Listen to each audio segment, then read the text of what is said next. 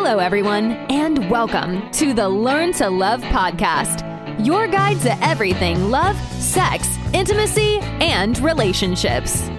Each week, your host, Zach Beach, interviews new experts on love, including couples therapists, relationship coaches, sex educators, and best-selling authors. Learn the best tips and cutting-edge wisdom to better love yourself, others, and the world. Thanks so much for joining us. We hope you enjoy the show. Welcome to the Learn to Love podcast, everyone. I am your host, Zach Beach, and I'm here with the incredible educator, speaker, and author, Doctor Erin Watson. Hello, Erin, and welcome to the show. Hi, Zach. So excited to be here. Today, we are going to be asking the question, are you a love addict? And for those that don't know, Doctor Erin Watson is Canada's top love addiction coach. She is an expert in sex, technology, and relationships, and is passionate about helping people find great love and sex in the digital age. She has over fifteen years of experience in the field as an educator, speaker, author, and workshop facilitator. With a P H D in sexuality and relationships, Erin currently teaches classes on sexuality, family relationships, and human development at the University of Guelph in Ontario, Canada. She was clinically trained as a therapist and brings this insight into the coaching world to help her clients overcome what is holding them back from incredible love. How are you doing today, Erin? I'm doing wonderfully. How are you? I'm so excited that you're on the show, and I have so many questions. Awesome. Um, you know, I think we're both on this show because we love love and we love the power of intimacy and love to talk about it. So isn't love the best thing on the planet that we should all just bring more of into our life? What is what is this love addiction that, that you speak of? I know part of me is like, wouldn't it be amazing if we were all addicted to love? I mean, wouldn't our lives and society be so much better if we were all just so enamored with the concept of love? I hear you. Love is a, a beautiful thing. Love addiction. Yeah, not not as not as fun. You know, love addiction, like like any type of addiction that you might experience, is is fundamentally something that sort of takes over your life in an unpleasant way. When we talk about love, we're usually talking about this beautiful, enriching, beautiful thing, but but when you experience love addiction, it's it's like the experience of needing to feel an intense excitement at at all times in a relationship, and you're pursuing this intense, all-consuming perfection, usually as a solution to some real emptiness inside, right? And so when you think of love, you think of feeling full, and when you think of love addiction, it's really a vast sort of emptiness that you're trying to fill. Yeah, I, I know we'll dive a lot deeper into it. I mean, I, I could take for so many, so many, so many little nuggets of, of wisdom you just said in that short statement. So first of all, love is a beautiful thing, mm-hmm. right? But love addiction is not fun. No. And warm, healthy love is a feeling of being full, and love addiction is trying to use love to fill this endless well of emptiness. Mm-hmm. So before we talk about, well, where did this, you know, emptiness come from? Where did this hole come from? Let's focus on healthy and happy love. So later we'll go into signs that we might be love addicted, but what are some more positive green flag signs that we are in a healthy relationship? I think that's such a beautiful question because it's the one I hear the most from clients as well, which is, how do I know? I mean, not just that this is real, but that I can trust this, that I can feel safe in this, and that if I let my guard down, I'm going to still be protected.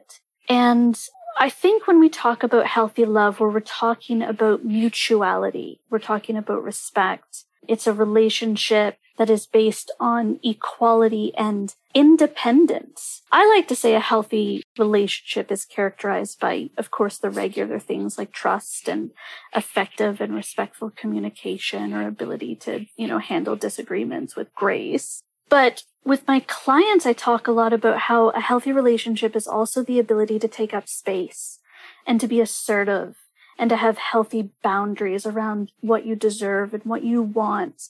Because there's so many people that rush headfirst into love, but don't actually say, this is what I want. This is what makes me happy.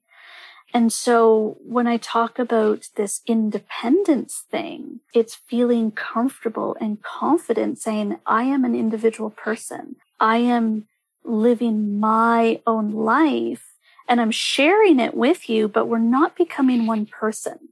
I think that's critical because there is a narrative in society that a healthy relationship is one where you have mutual interests, you share hobbies, you share friends, you're sort of the same person. It's that two become one sort of mentality. And, and really, it's not that.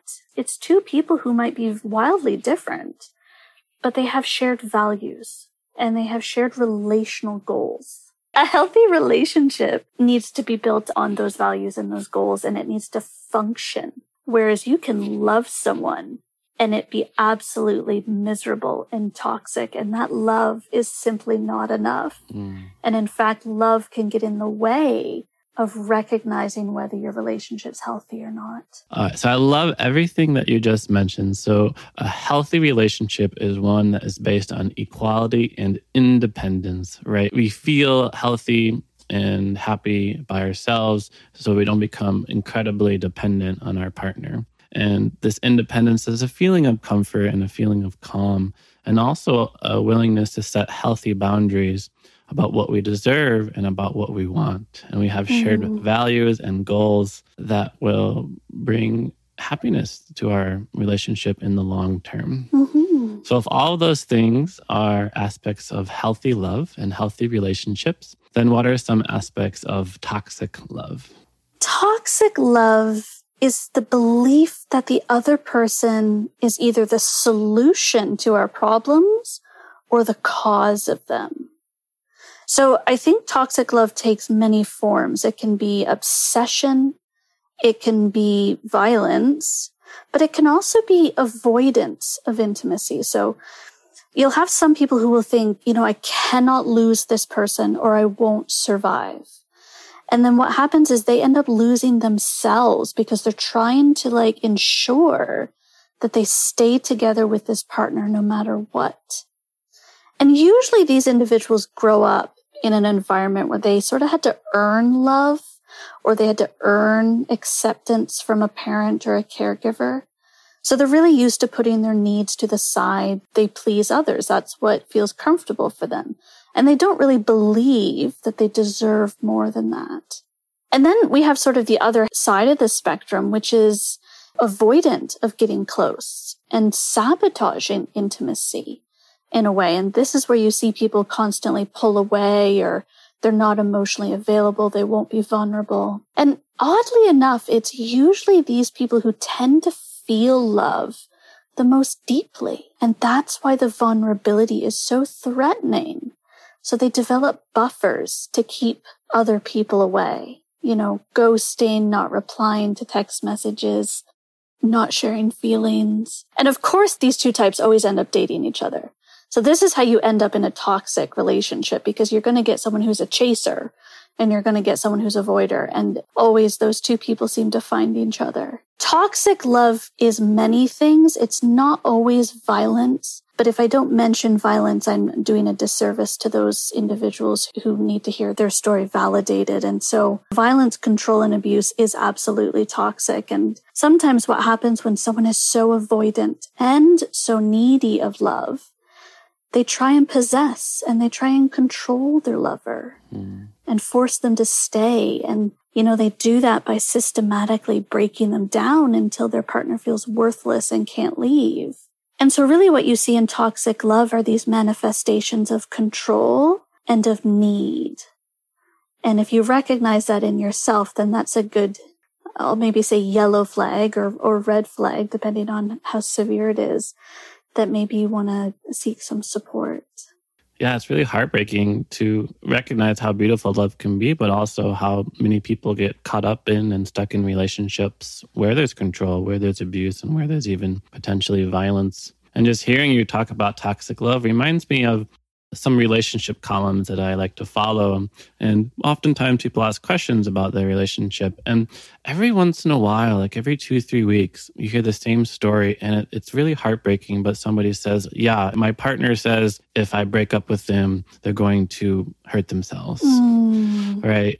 And, and that comes into, you know, mental health issues, but and it needs to be addressed, you know, with a professional. But a lot of times, you know, a statement like that is that use of control, is that use of manipulation. Like, mm-hmm. you know, if you leave me, things are going to get really, really bad for one or both of us. Yes, exactly. So I'm curious about what kind of people and what types of people tend to get addicted to love. I know most researchers nowadays consider something like substance abuse as a mental health issue as opposed to a criminal one. When people think of addiction, they tend to think of substances like alcohol or drugs that people get addicted to. And there's also growing research that addiction issues are quite hereditary. If your parent is an alcoholic, there's a higher probability of you also being one. So I'm wondering, you know, what the research shows around love addiction and what kind of people do get addicted to love. And I'm also curious, you know, are there researchers who think that love addiction is a myth? Ooh, I love this question. I've been a researcher for over fifteen years, so I love diving in. You know, the truth is there's not enough research on love addiction, quite sadly. Mm. It's a very understudied topic. And, and perhaps it is because some people think it's a myth. There are definitely people out there who think it's a myth or will sort of dismiss that. But in my practice, I see it's a very real experience. So whether you want to say addiction or not, fine, we can debate the term. But the experience of, of how detrimental this type of relationship existence can be in, in someone's life is very real. That happens. I think the reason we don't have a lot of research on this is, is partly because of gender divides in society. For example, men who experience love addiction are often written off as playboys or bachelors, or, you know, they date around sort of like all men do, quote unquote. And it's seen as this natural aspect of masculinity, not something we need to study. And then women, on the other hand, who experience love addictions are often written off as, well, they're just crazy. They can't keep a man. They're too clingy. They're too needy, which sadly is also something that's seen as a natural aspect of femininity. And so I think when we focus on those tropes, we miss out on the possibility to dive deeper and to really understand the phenomena of love addiction, because what we have now are very non-existent stats on the reality of just how many of us are struggling with love addiction, because it's really overshadowed by these unfair and inaccurate stereotypes.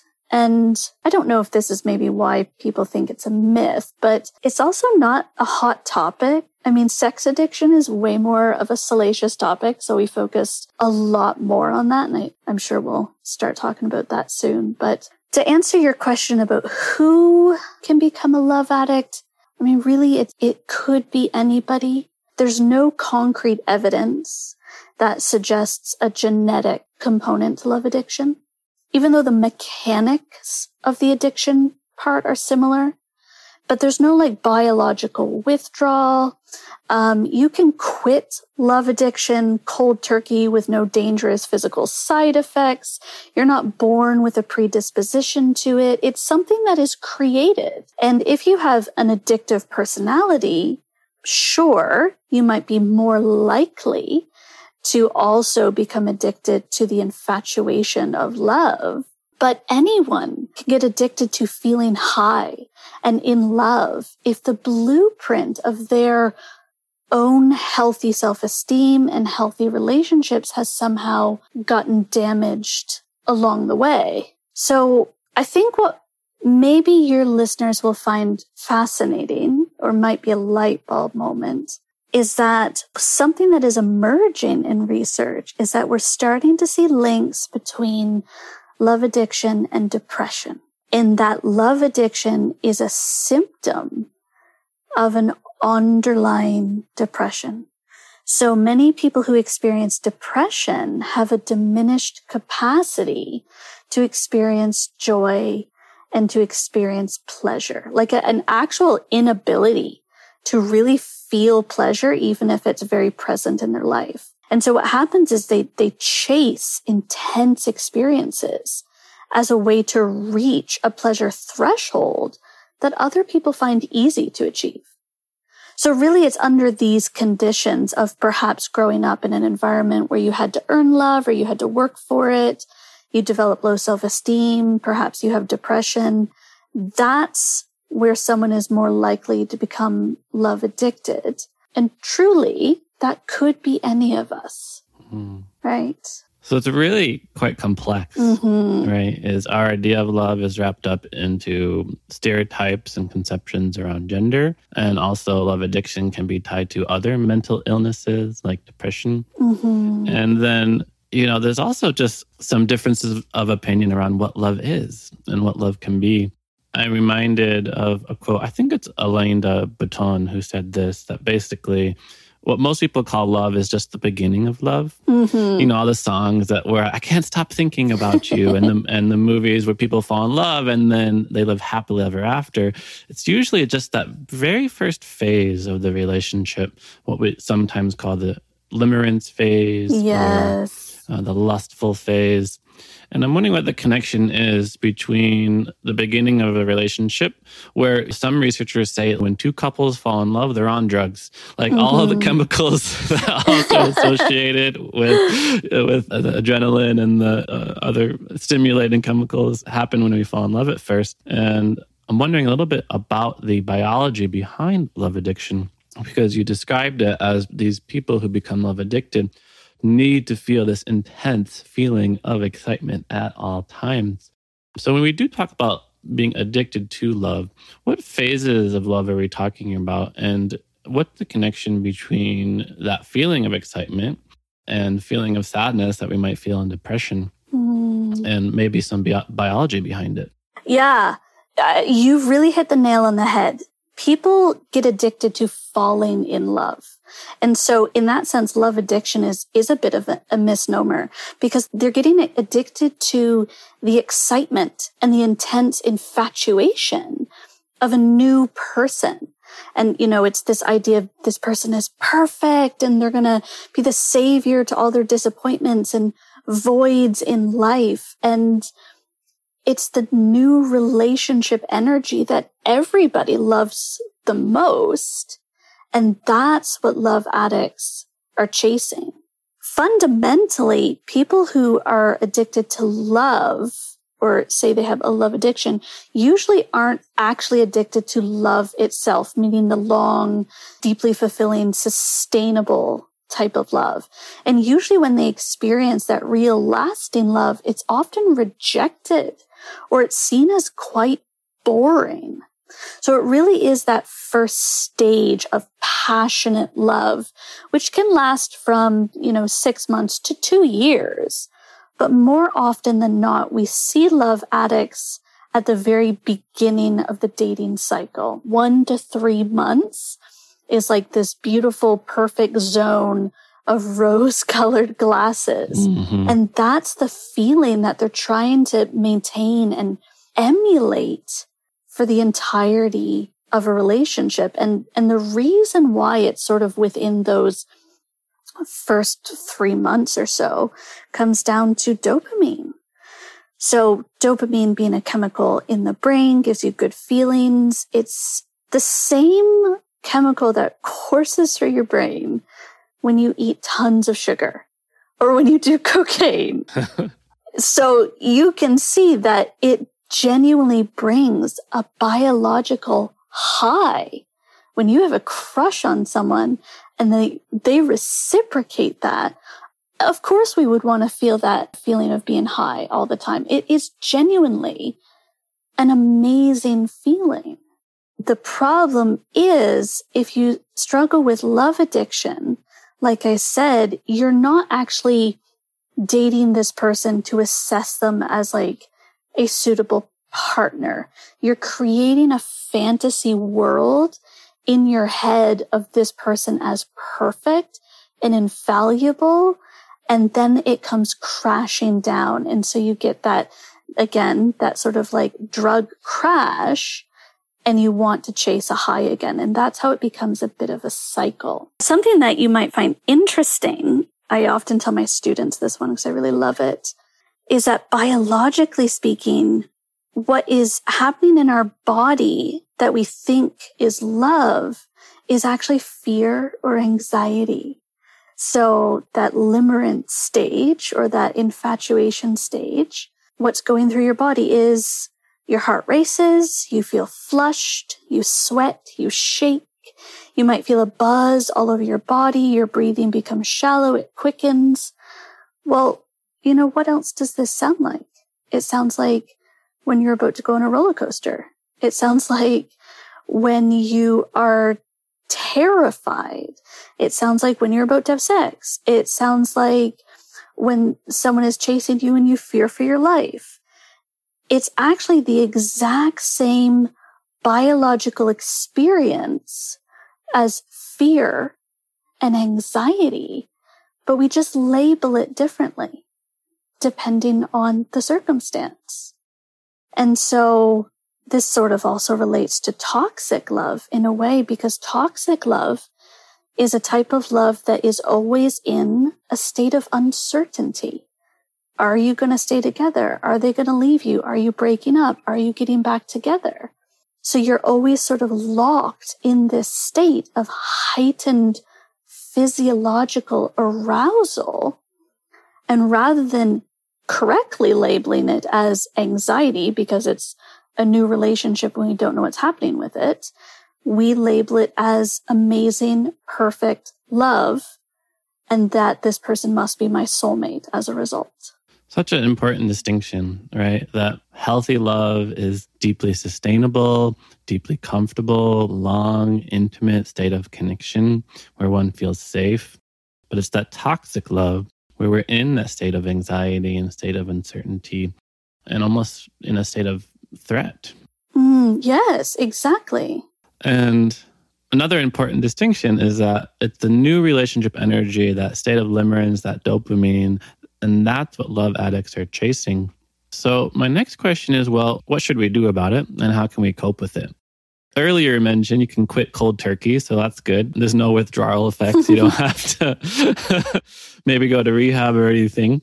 But, you know, basically what does a person do if they realize that they are a love addict, or perhaps if their friend is a love addict? Because, you know, a lot of times people ask questions and they're like, I have a friend and I think that they might be addicted to love. Yes. Or maybe we even... we have a new partner and we see this level of behavior with them. So what are kind of the first steps to break out of love addiction? Give me a call. Probably your first Talk step. Talk to a professional.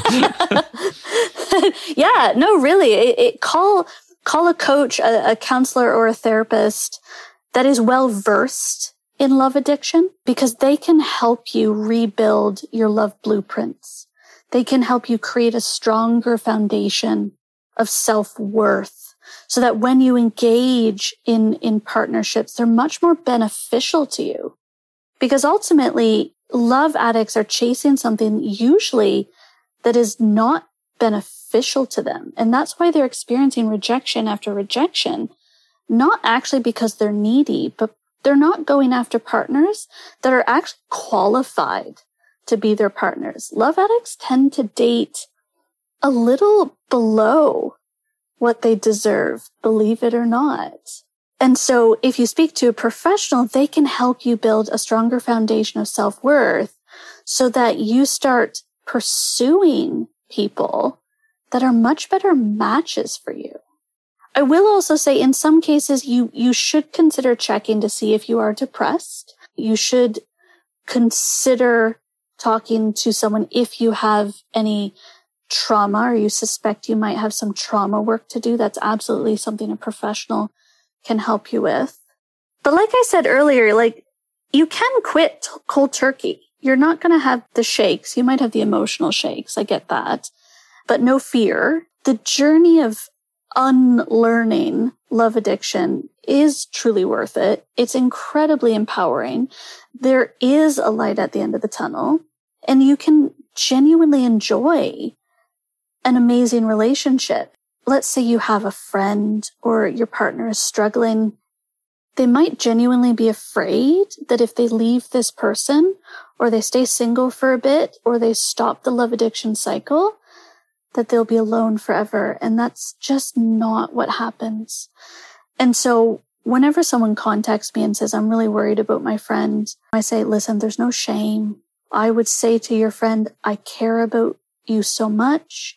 I notice you're struggling. I see you're trying so hard, but you know, you keep getting your heart broken. You keep getting crushed.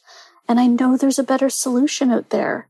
So you're worth love. And if you want help, I can help you find help. I don't think it's a terrible thing to maybe ask people, do you think that you might be a little addicted to love? Because you're saying it in a way that is compassionate. You're not shaming someone. You're not shutting them down. You're not trying to fix them.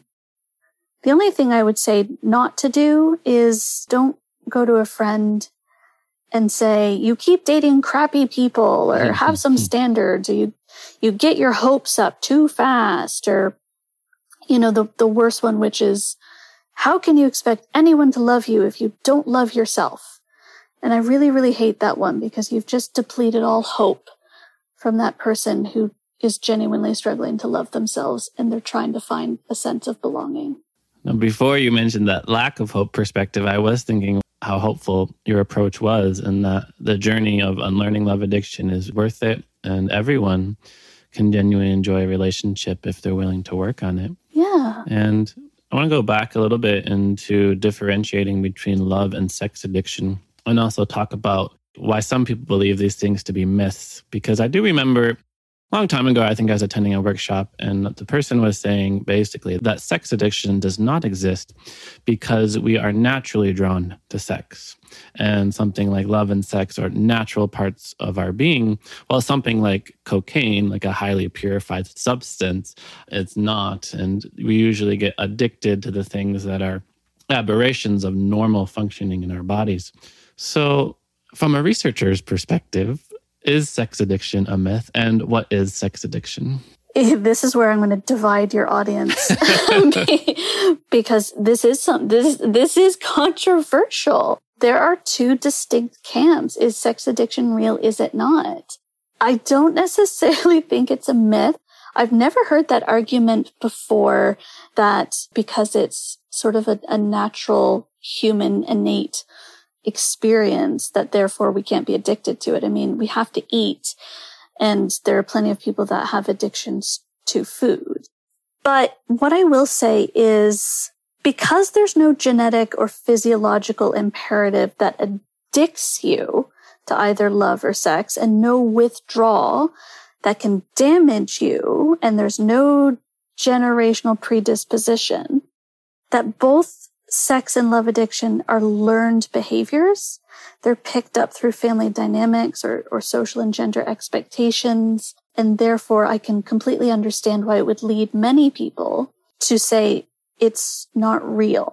I'm okay with that. I personally, I have some opinions on sex addiction, which I'll get into, which kind of are in that camp of, mm, I'm not so sure about this. But I will preface it by saying, listen, if you prefer to use the term sex addiction because it makes sense for you, then by all means. The same way, you know, someone doesn't need a diagnosis of depression to experience depressive symptoms. What I will say about the difference between love and sex addiction is we tend to see love addiction more in women. And this is mostly because women seek help more or women are shamed more for serial dating. Or more women are blamed when a relationship ends uh, for being so-called clingy or needy. So women tend to seek out therapists more frequently than men. That being said, I have plenty of male clients who exhibit the same behavior and are very honest and upfront about it. And so the only difference for them is when a relationship ends, there's typically a bunch of socially acceptable reasons why a man is single. He's still the man. And so it's not as easily identifiable that he might have love addict patterns. But in my experience, love addiction is something that affects absolutely both genders. Sex addiction, on the other hand, okay. In all my years, in all my years doing this work, I have never once had a man or a woman come in that exhibited genuine indicators that there was an addiction to sex. It's more often, this is where the audience is mm, not going to love me, it's more often than not an excuse that is a reason to justify perpetual cheating in relationships. And so in these cases, I don't assess this individual as having an addictive need to pursue sex as much as an unhealthy attachment style, perhaps trauma, or an intense fear of intimacy. And so they're not pursuing sex as an addict would. They're actually avoiding connection, mm. intimacy, vulnerability. And so this is why it is so hard to come to a conclusion in terms of, you know, clinical work or in terms of research, because sex addiction does not match what we would classify as addictive traits. Porn addiction, on the other hand, mm. yes, it, this, this could be a thing. I do see individuals that have the same dopamine rush, the same drive, the same disruption of their life, the same distress because they're compulsive about using pornography as a way to escape. The same other people, you know, might use food or sugar or drinking or drugs. They're using porn. We do see porn addiction, not so much sex addiction. And then again, if you, if you don't love the word love addiction, I totally get that. But I do want to make clear that in terms of clinical experience and in terms of research, the distinction between sex and love addiction is less about gender and more about distress. Someone with a love or sex addiction, whatever you want to call it, is going to feel immense distress. It is going to fundamentally affect their relationships, their day-to-day functioning. Whereas someone who's having tons of sex for fun, they're not going to feel distress. Someone who's trying to cover up cheating, maybe they'll show some false remorse, but no genuine regret. And that's going to be your tip off. Is it an addiction or is it an avoidance of relationships? I very much agree with what you're saying because, you know, we can kind of call it what we want, right? Words are just signposts to an actual experience. Mm-hmm. And whether you call it love or sex addiction, what is quite obvious is that a person feels that they are behaving in a way that's causing them an immense amount of suffering, either for them or their partners. And it can be quite compulsive and they feel unable to stop. And they get into the same toxic love cycles over and over again. Mm-hmm. Unfortunately, we'll have to save porn addiction for another another podcast episode. We can title that one, Are You a Porn Addict? because, Love it. because I did want to go a little bit more into breaking out of the patterns of, of love addiction and what we can do to really ensure the happiness and health of our relationships. So you mentioned a few things briefly earlier on. You mentioned how you, with your clients, you help them rebuild love blueprints and you help them to come from a strong place of self-worth. Mm-hmm. Earlier, we mentioned that love addicts have an inner feeling of emptiness that they're trying to fulfill, that a loving relationship just isn't going to fulfill in the way that they're navigating around it. So I'm hearing self-esteem is a really wonderful way to break out of love addiction and building one up and not becoming so dependent on a relationship. And I'm wondering, what are some other things that people can do, people can work on, people can build in order to ensure happy and successful, loving relationships in their lives? No, oh, I love this. I do believe, you know, it really always comes down to self-esteem, which is so easy for me to sit here and say, oh, just improve your self-esteem, because it is truly a very challenging thing to do, especially as a quick fix. But it is a journey, and if you start now, you can get there and see immense rewards.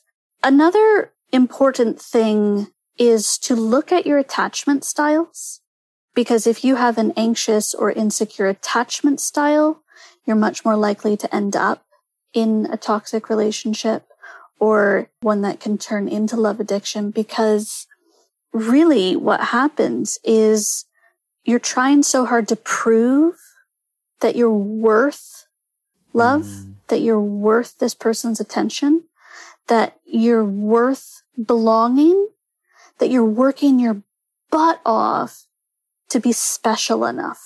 And this is where I really do work with clients on this feeling of, I don't feel special enough, and I want to feel amazingly special. And I get it. We all, we all want to feel special, like we matter. I mean, this is fundamentally even what kids today are experiencing through social media is, if I post a million times, if I get a million likes, then I matter. And I want to matter in this world, and I want to matter to someone. And love addicts are so desperate to matter that they're putting all their energy into pleasing others instead of stepping back and assessing, what do I need to work on within myself so that A, I'm attracting the right people to me, and B, I'm not hanging on hope that this other person is absolutely the most perfect thing and will be the solution to all my problems. And if you're listening and you do see yourself in anything that I've said, I hear you. It often feels at first that you're perpetually sober when you stop dating with a love addiction cycle. It's like everyone around you is having this like booze-soaked rager, and you're drinking a glass of water being like, woo, love is fun. You know, it doesn't, it doesn't feel good. It, when you're, when you're breaking away from love addiction and you're stepping into yourself and you realize you have just you and you have low self-esteem and you have this void and you want to feel special and you want to feel amazing, but you have to rely on yourself. It's kind of like looking at the world in black and white and you just want to see color again. You want to feel something again. And I think, again, it comes back to resetting your blueprints. You can rewrite your blueprints in a way that teaches you to become accustomed to genuine joys, real intimate connection that are based on knowing that you have inherent value and inherent worth, and not chasing the affirmations or the external validations from other people that are fleeting and aren't going to actually do anything to patch up some of the emptiness that you might feel inside. Yeah, listening to you reminds me of, of the importance of self-love, filling up our own cup rather than relying on other people to fill it up for us. And it also reminds me of how important it is to reclaim our worthiness of love, to recognize we are worthy of all the love that our heart can handle. And I'm wondering what that looks like, to reclaim our worthiness, to build up our self-esteem. Does it look like the post-it note on the mirror that says, you are amazing, you are beautiful, you are the best person on the planet? And like little affirmations. How can we start to build up our self-esteem and to fill up our own cup? This is one of the most important questions I think that we should be asking in elementary school, mm. because there's so much in the world that can take away from our feeling of belonging and our feeling of worth. And reclaiming that space in life that says, I deserve to be here and I'm worthy just as I am, is literally the foundation of, of love, relationships, happiness, success, everything. It's knowing that you, you are inherently valuable simply because you are a human in this world. And I'm, I mean, I'm all for, if you find an affirmation that works for you, yeah, stick it on the mirror, stick it on the fridge, read it all the time, definitely. But do be mindful of the fact that the brain needs to also believe what you're saying. So, for example, if you're struggling, well, maybe just use a very simple example, like you're struggling because you don't like the way your legs look or something. standing in front of a mirror going, my legs are amazing. They're so amazing. I love my legs. Your brain's going to be like, mm, okay, whatever. You keep telling yourself that. Mm-hmm. So it's not going to actually create a new neural pathway because it doesn't inherently believe that what you're saying is true. So when you create affirmations, which I think are an amazing way to start building self-esteem, make sure that they are believable to you. So maybe you don't stand there and say, my legs are amazing. You say, I love my arms. I love my belly. I am worthy of this. I am willing to appreciate what my legs do for me. Mm. Those are true statements. Your brain can't argue with them. And eventually, once your brain is on board with those statements, then you can slowly expand into more self-lovey ones like, you know what, actually my legs are pretty great. I think I can see that now. And so the same goes for building your self-esteem. A very simple activity I ask my clients to do is every day, I want you to write ten things that you value and appreciate about yourself. And most people will say, oh gosh, I don't know if I can think of ten. And I'm like, really? Hmm. What about your fingernails? Do you have cool fingernails? Like, are you really good at writing? Do you have neat handwriting? Are you super amazing at car karaoke? Anything, anything big or small that makes you awesome, write it down because you're not in the habit of reminding yourself of all the gifts that you bring to this world. And I want you to get in the habit of reminding yourself of all of the things that make you precious, that make you special, that make you unique, that make you awesome, so that you don't have to go elsewhere to search for those affirmations. They're coming from within, and they're so grounded in the truth about who you are as a person. I'm just like appreciating what my legs are doing for me. Like, yeah, my yes. legs, you know, they take me everywhere I need to go and they dance. And yeah, being able to just bring a level of gratitude to ourselves and our lives. Mm-hmm. And I also go back to what you said earlier, that so much in the world can take away from our feeling of belonging. And you mentioned, oh, it'd be great if we taught this in elementary school. And I was thinking back at elementary school or any type of school where you constantly had to prove yourself. You constantly had to pass the tests. And oftentimes we even had parents who would judge us if we didn't do what, what we needed to do to be mm-hmm. worthy of their love and belonging. After we become adults, then we have to unlearn that patterning, that there are things we need to do in order to be worthy of love. And instead reclaim our worthiness from the inside out. I mean, I realize that wasn't a question, but you've you've touched on a really important point, and that is growing up, we are praised when we accomplish something. We often get that validation when we've done something really good.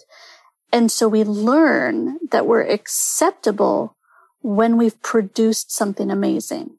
And that can turn into some sort of perfectionism and that need to constantly look for that approval. But if in elementary school, we started to teach that the process is important, not the outcome. I mean, you're worthy no matter what the outcome. But hey, look, you tried really hard. Did it fail? Did it succeed? It doesn't matter. You practiced. And I mean, this comes back to yoga. This comes back to mindfulness. This comes back to gratitude and about being present on the journey. And when it comes to building self-esteem and, and even building healthy relationships, it's the same principle. And that is every day you practice and every day you choose to be mindful and to be grateful and to believe that regardless of the outcome, you're doing an amazing job just existing. You're doing a wonderful job just by existing. I hope all of our listeners take that message into their heart. Mm. And thank you, Doctor Erin Watson, for giving us such affirmations and such gratitude for our being and helping to fill up our own cup of love. I've appreciated our conversation today. And I want to finish by asking you a question I love to ask all of my guests, which is quite simply, what do you wish everyone knew about love? What a great question, Zach. I wish everyone knew that if we focused more on giving love, we would feel much happier ourselves. And that often it's our fear of losing love that prevents it, prevents us from experiencing love in the first place. And I think that's why we see all the trauma in the world, especially today, that we are seeing. And so if we all went back to basics and recognized that maybe the meaning of why we're here in the first place is to give love, then we will all feel way more fulfilled and that emptiness would be erased. Yes, focus more on what you can give than what you can get. And fear is what prevents us from experiencing the love we desire in the first place. Mm-hmm. Ah, thank you so much, Doctor Erin Watson, for coming on to the show and sharing us your abundant wisdom. For our listeners who want to learn more about you and get in touch with you, how can they find you? You can go to my dumpster fire of a website at, at uh, Dr Erin Watson dot com. I say dumpster fire because I know nothing about websites, and I made this one myself, and it's in the process of being switched over to an actual professional. And uh, Doctor Erin Watson on Instagram, Doctor Erin Watson on Facebook, or reach out to me, Dr Erin Watson at gmail dot com. I keep it simple, and I'd love to hear from people. Wonderful. So feel free to reach out to Erin for any questions that might have come up, or if you yourself are concerned about any possible love or sex addiction that you might be exhibiting in your life. Thanks again, Erin, for coming on the show. And thank you, listeners, for listening to the show. We hope you realize that you are worthy of love no matter what. There's nothing you need to do to prove it. We hope you realize that healthy and happy love is fully possible no matter your past history, and that healthy love is safe and committed and connected, and toxic love is based in fear and a feeling of emptiness. So fill up your own cup and think about what you can give less than what you can get in your loving relationships. If you want to learn more about me, you can head to zach beach dot com and learn more about the show at the heart center dot com. Thanks again, Erin. Thank you. Pleasure. Thanks again for listening to the Learn to Love podcast. To learn more about the show and your host, head over to zach beach dot com or the heart center dot com. You can also follow Zach on Facebook, Twitter, and Instagram.